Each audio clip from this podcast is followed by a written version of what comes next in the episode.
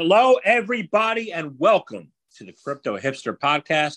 This is your host, the Crypto Hipster, Jamil Hassan, where I bring you founders, entrepreneurs, executives, thought leaders, artists, musicians, you name it, all over the world in crypto and blockchain. And today, actually, today and the summer season, I am bringing to you a new compilation episode. Last year, from seasons one, two, and three, I brought you the Crypto Hipsters Chronicles.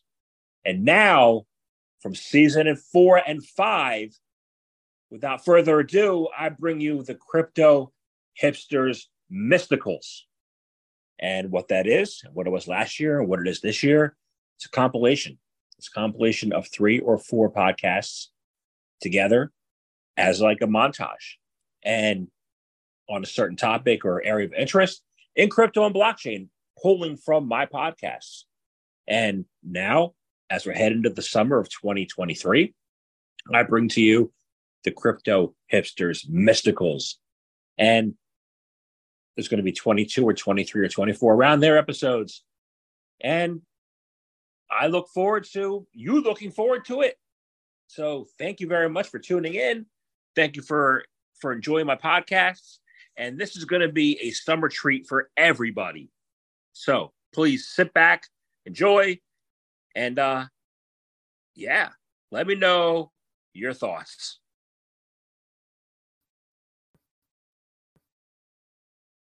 This is Crypto Hipsters Mysticals, episode 12 Transforming Finance's Future and Building Unbreakable Infrastructures.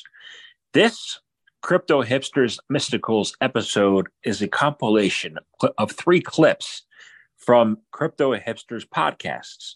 The first is Alex Shevchenko, who is the CEO and co founder of Aurora.dev.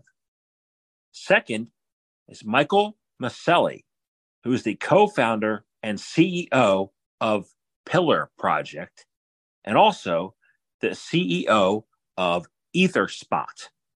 And third is Jeff Garzik, who is the co founder of Bloq and the founder of Next Cypher. Enjoy.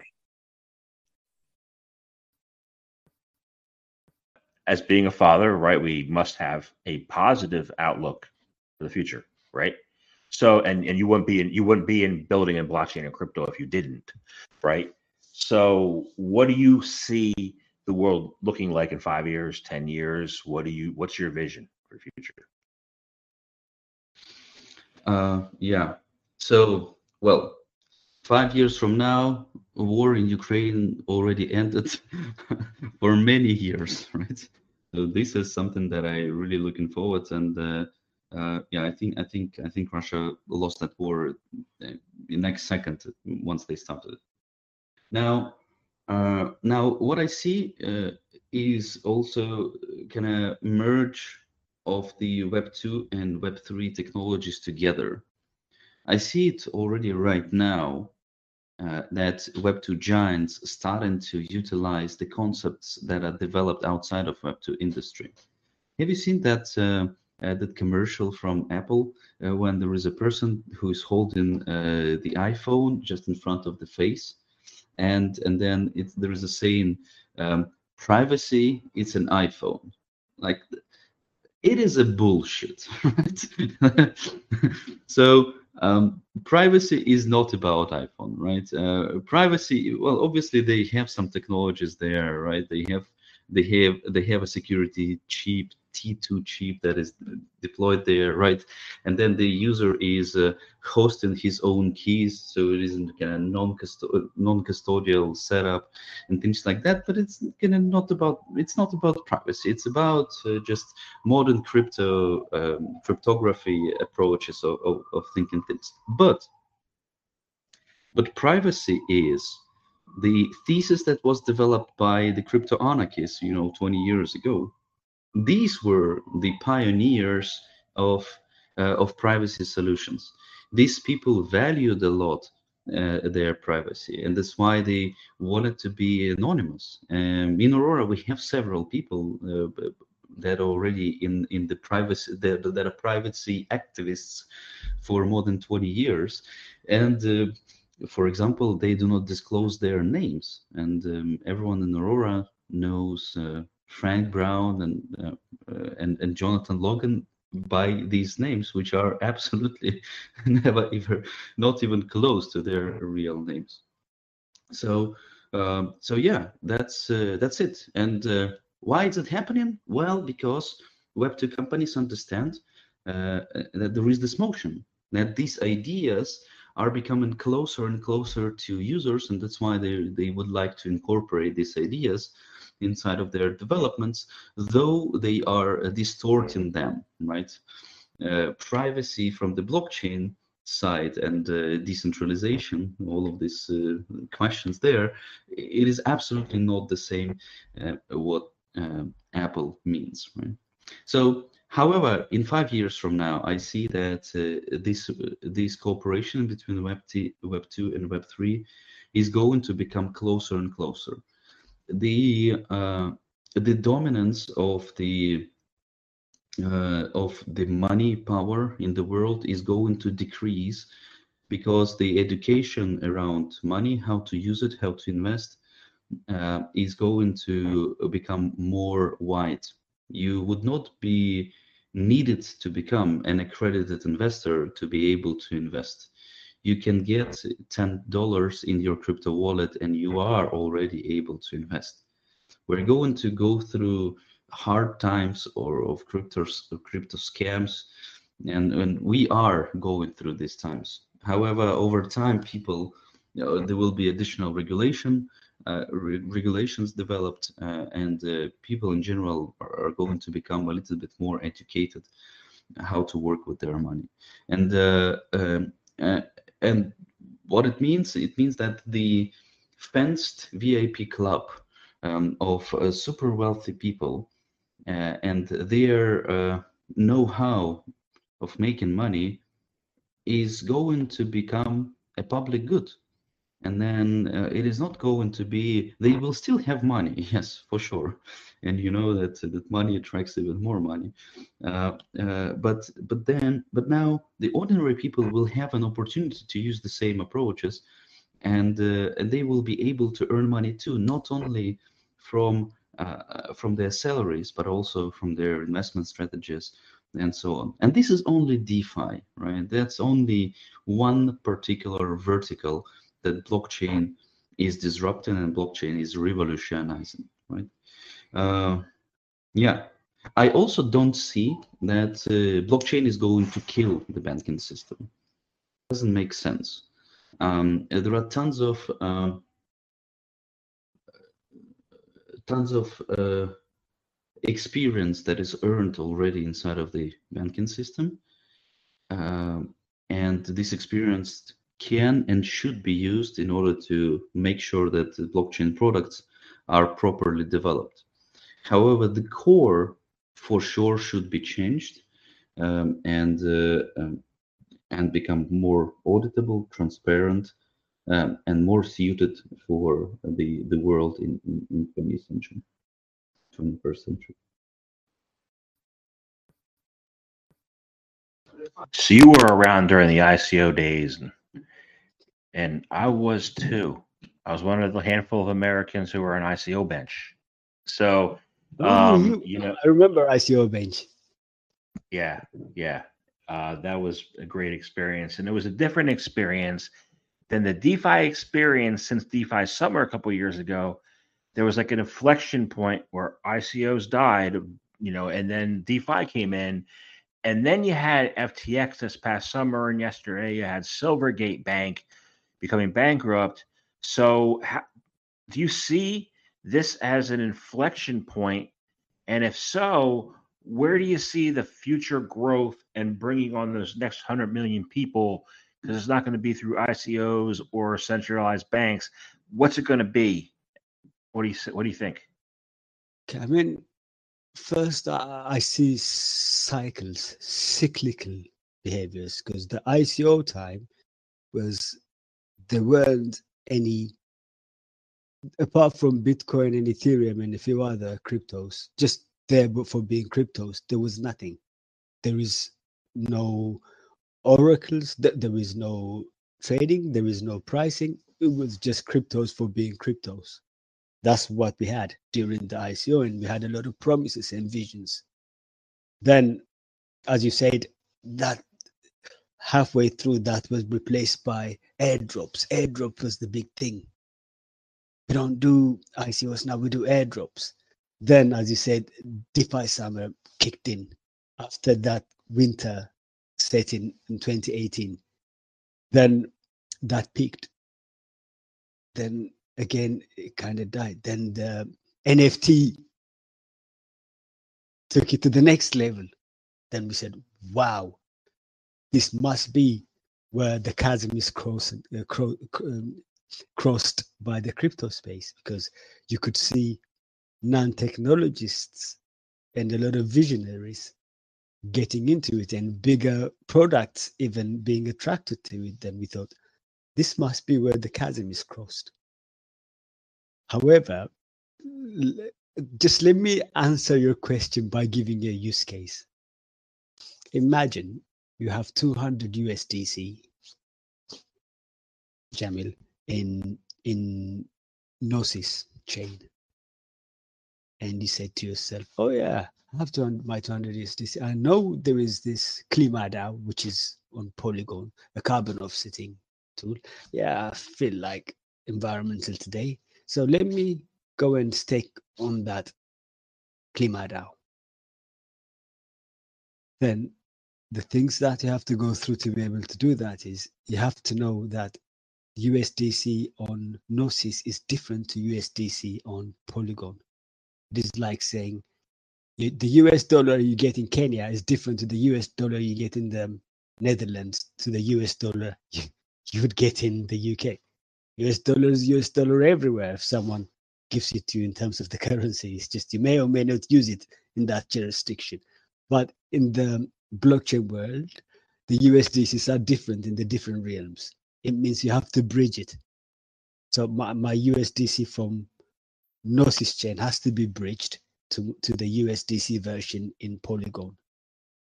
Then once I've bridged it, I have to go and find a native token to pay gas on Polygon because blockchain, you have to pay gas. Then I have to know what that token is called. Oh, well, you might assume, well, the chain is Polygon, so I'm assuming I'm looking for Poly token, and you'll be wrong. It's called Matic. Then once you get the Matic, then you have to go into a local DEX and get the Klima token because you have to swap then your USDC to Klima. Then you would be able to stake. Now, number one, we are expecting you to know all these details we're saying to your user, yep, you want to use our service, you have to have a PhD and understand every little details of our system. Then on top of that, you know we are decentralized. You have to sign about nine times. Now, to me, this is the crux of the matter. This is where the barrier to adoption comes in. There is no way in hell we're going to get any mass adoption with this type of useless UX that we have. In fact, I, I bring this to you when you talk about FTX's collapse. In fact, if you look at this version of the crypto winter, it has been ushered in by centralized players failing one after the other. Centralized players behaving like banks, they look like banks, they behave like banks, but they weren't regulated like banks. When you see that, the the the what that says to me is because our UX sucks, really sucks in Web three. We bring all these users and give them away to centralized players because they're easier. They have a far easier UX, even though they have such an inherent risk within them. So, unless we solve this UX, talking about mass adoption, the next 100 million, the next 1 billion users is fantasy. Have, like you said, you focused on DeFi, infrastructure, mining, staking, all that. You said next, but next on your list, of things to do or address is communities and storytelling, right? So there's obviously some key lessons you bring from the infrastructure space to the storytelling space. What are these lessons and what can the industry learn from your successes? Yeah, I actually truncated the Bloq story a little bit. Uh, apologies to you and your listeners. The uh, in, in addition to infrastructure, we also uh, own several uh, spinouts, including uh, uh, as you just listed, mining, staking, metaverse, two DeFi projects, and it's it's really morphing into kind of Berkshire Hathaway of uh, you know kind of a big house with uh, several projects inside. Uh, and that that's that's fundamentally uh, I think a reflection on uh, my personality. I can't build just one thing. I bursting with ideas and and the urgency to to build this amazing thing and this amazing thing. And fortunately, we have the the teams and business models and uh, situation to permit following some of those uh, really strong and promising threads. So uh, that, but that's Bloq and uh, absolutely uh, storytelling and entertainment uh, has always been uh, literally at the the top of my mind my entire life. I've been a science fiction fan my entire life. I I love. Uh, I'm I'm I'm a Star Wars guy. I'm married to a, a Star Trek girl, so we're a very uh, nerdy household uh, in general. Um, and one of the uh, one of the and this is relevant to cryptocurrency. One of my in the mid '90s uh, favorite book series uh, to read was based on a tabletop game called Shadowrun uh, it's kind of like Dungeons and Dragons, but it's cyberpunk. It's set in the future. So, uh, but uh, then there there was a novelization of it. That's where I discovered it. And in one of these series, again, this is mid '90s, so uh, uh, many many years ago, they described some characters in this uh, fictional setting transacting in what we would call cryptocurrency. One character met another character in a cafe. Uh, they handed them what we would call a flash drive, and that was transferring a million dollars. And to me, as a a teenager reading this novel, I was just blown away. You could hand somebody a tiny object the size of a flash drive, and you just transferred a million dollars from your account to their account and that that that really was a, a cornerstone in my mind. And i knew uh, i put i you know kind of kind of inventing the term later i uh, put a mental bookmark uh, about that situation in my head. And then 15 to 20 years later in july of 2010 when i saw a post on slashdot.org about news for nerds about bitcoin the decentralized currency I knew to pause, drop everything, and immediately dive into the source code. I knew that uh, this was going to be something world changing, if indeed uh, it lived up to its headline and its hype, because I read this science fiction novel, you know, 15 or 20 years ago. And so uh, I keep running into these science fiction stories again and again, both in uh, crypto, in finance, uh, in aerospace uh, with Space Chain and uh, other industry peers. We're all inspired by uh, science fiction, I think in part because uh, at, you know contra to other fiction it's very forward looking it's very pro positive it uh, thinks how would this uh, you know, how would the future be interesting and amazing and uh, change in a, a really cool way? And people write stories about that. And then we as engineers, uh, we consume that and we build the future.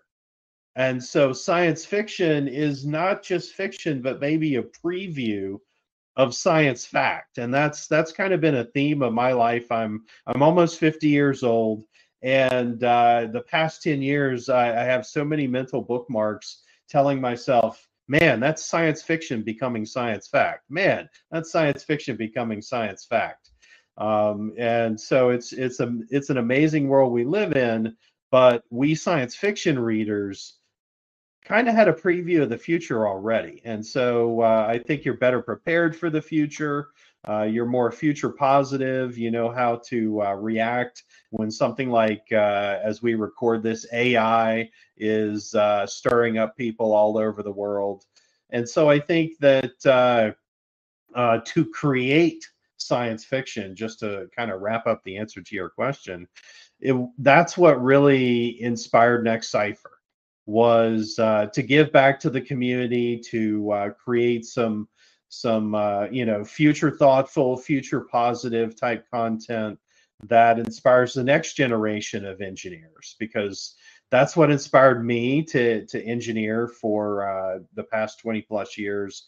And i think that uh, now is the best point to create a fusion of uh, crypto and engineering and entertainment and storytelling and all of the things in my background uh, kind of came together with Next Cypher.